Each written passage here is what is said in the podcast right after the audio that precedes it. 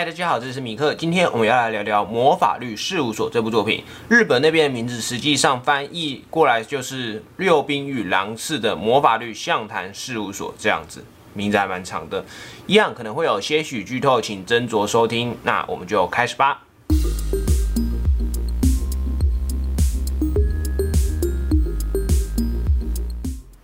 故事讲述在死灵，也就是鬼魂会危害人类的日本社会里，有些人会使用一种叫做魔法律的规则来制裁这些死灵，而由天才执行人六兵透与其助手朝野次郎所组成的六兵魔法律事务所，今天依旧为了解决被死灵困扰的人们而努力着。这部是西一之在二零零四年到二零零八年于周刊少年 Jump 上连载的漫画，台湾由东立出版社代理，全十八集。二零一八年三月至二零一九年三月，在少年 Jump Plus 连载了本作续作《魔法律事务所：魔属魔具诗篇》，一样是动力代理。动画于二零一八年八月放送第一季，全十二话；第二季于二零二零年七月开始放送。严格说起来，这部漫画其实登场了三次。故事首次问世是刊登在二零零四年春季的《赤丸 Jump》的短篇。后来作者沿用了同样的设定跟角色，重新画了篇短片后，拿去投投了同年的第一届金未来杯。金未来杯其实就是一个少年 Jump 上的比赛，有机会我们再来谈。虽然很可惜他没能得奖，但是之后西之成功的以此作品拿下了连载机会。虽然很可惜，之后这部作品似乎还是被腰斩了。我们来聊聊动画方面吧。这部原作是漫画，后来被动画化。动画监督是近藤幸宏，制作公司则是 Studio D，这也是一间老牌的动画制作公司。而老实说，以一部被动画化的作品来说，本作实属难得，因为这是在二零零四年到二零零八年连载的漫画，而且还似乎被腰斩了。更不要说零四年到零八年，距离现在已经将近十几年了。既然都今年都已经二零二零年了，竟然还有重新办法讨论到动画化，并且在二零一八年。放送完之后，二零二零年又开始放送了第二季。以一部被腰斩的作品，实真的是非常非常的难得。之前我也有听到有讨论是说，可能就是有些人不是会讲说，就老作品被动画化，可能是因为剧本荒。呃，到底会不会是因为剧本荒这个原因呢？就有待讨论。不过呢，之所以这些老豆老作品能够重新被动画化，有另外一方面也是因为这些作品本身还是有一定的质量，所以才有办法被重新拿出来讨论动画化这件事情。在动画表现方面，我认为本作应该算是不错的了。呃，漫画因为讲述的是跟死灵跟这些东西战斗的漫画，因此呢，跟一般的王道战斗像作品比起来，本作会比较悬疑、比较诡异一点点，因为战斗的东西不一样啊。而本作在这方面的表现气氛，我觉得还蛮不错的，至少有把原作那个诶诡异悬疑的气氛给带出来。虽然说并没有说到说动画本身质量很高，并没有说像《鬼灭之刃》那种超超常发挥之类的，可是我觉得以一部老作品来说，本作的表现已经算是很不错的了，也算是给了这些作品的老粉丝们一个相当不错的。有满足到这些老粉丝了啦，我觉得，我觉得这部的设定真的是很有趣，它就是有点像是把人间界用法律的那一套概念拿过来制裁恶灵，呃，除灵师啦、阴阳师这种东西，其实很多作品都有类似的主题或题材，但是呢，通常都是拿刀或拿符咒什么打打杀杀的，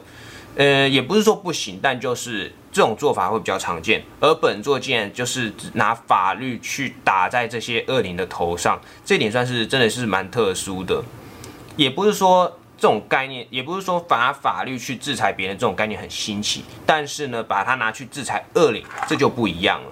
从来没有人可以想到说可以用这种发展，我觉得啦，至少我自己是很难想得到。而它的设定算是如此特殊，但其实故事就是蛮普通王道的。就是一般常见的王道少年漫画那种发展，就是也是去帮人家，也是去打鬼灵啊，然后呢，然后主角们也是会要慢慢变强这样子，也是有目标，就是一般的故事情节这样子，其实也没多特别，我觉得。不过有一点可以拿出来讲，就是虽然它的故事比较普通一点，可是它有些事件相较其他漫画来说，算是偏向比较悲惨的一方面的。例如说，像是因为女儿出车祸而崩溃的妈妈，或者是说因被火灾烧死的姐弟，又或者是因为自己的朋友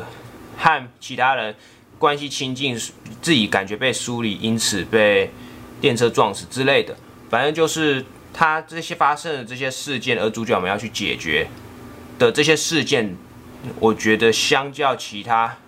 王道漫画来说，是稍微的悲惨了一点。这一点就是比较特别一点的地方。虽然说他的故事，他的故事普通，然后设定算是蛮特别的。还有一个需要讨论出来的点，就是他的角色。身为漫画，你一部作品的角色是先非常的重要，就是它是算是重点。而本作的角色，我觉得算是相当的可惜，就是也算是这部作品比较弱势一点的地方。我是很喜欢六兵跟朗次的互动啦，就是。漫画、动画、漫画第一话，李慧与妙子那边两个人打打闹闹，但是呢，还是会合作一起去解决事件。我很喜欢这样的互动，但是也仅止于此。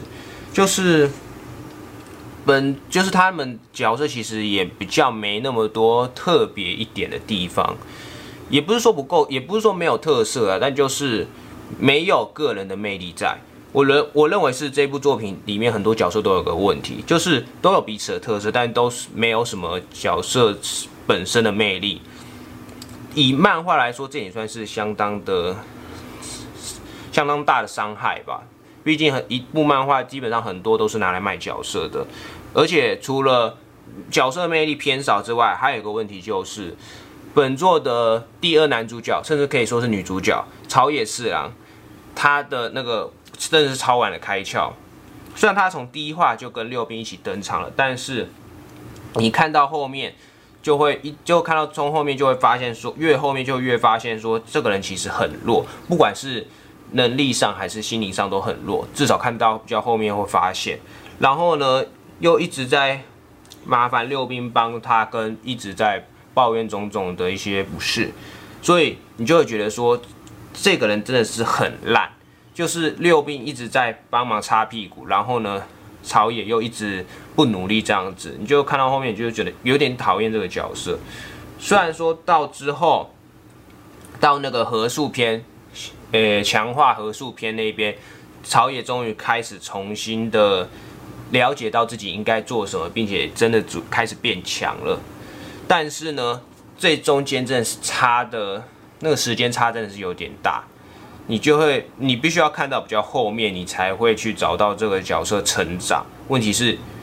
太晚开窍了，你可能在看到那，你可能在看到他觉悟之前，你可能就已经会放弃去了解这个角色了。这个我觉得真的是没办法，漫画就是漫画，大概就是这样子，那就真的是没办法。这也是这部作品，如果你想欣赏的话，需要跨过去的一个坎啦。作品以连载来说。这是七之他的出道作，也是代表作。在魔法律事务所完结之后，其实作者也有一直不断的出新作品，像是好像叫普怪少年吧，以及二零一三年的哈奇东京二十三宫，他都有重新登上 Jump 去做连载。但是呢，似乎人气跟反响都不算好，所以似乎还是被斩了。虽然之后他还是有不断的在出新作品，但是就人气跟表现来说，还是不比他的第一部。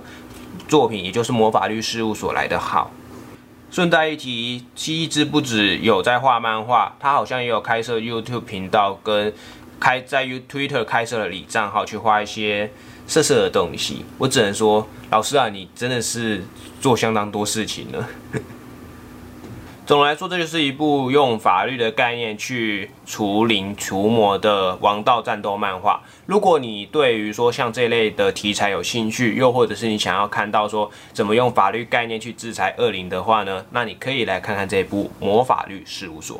我是米克，我们下次再见啦，拜拜。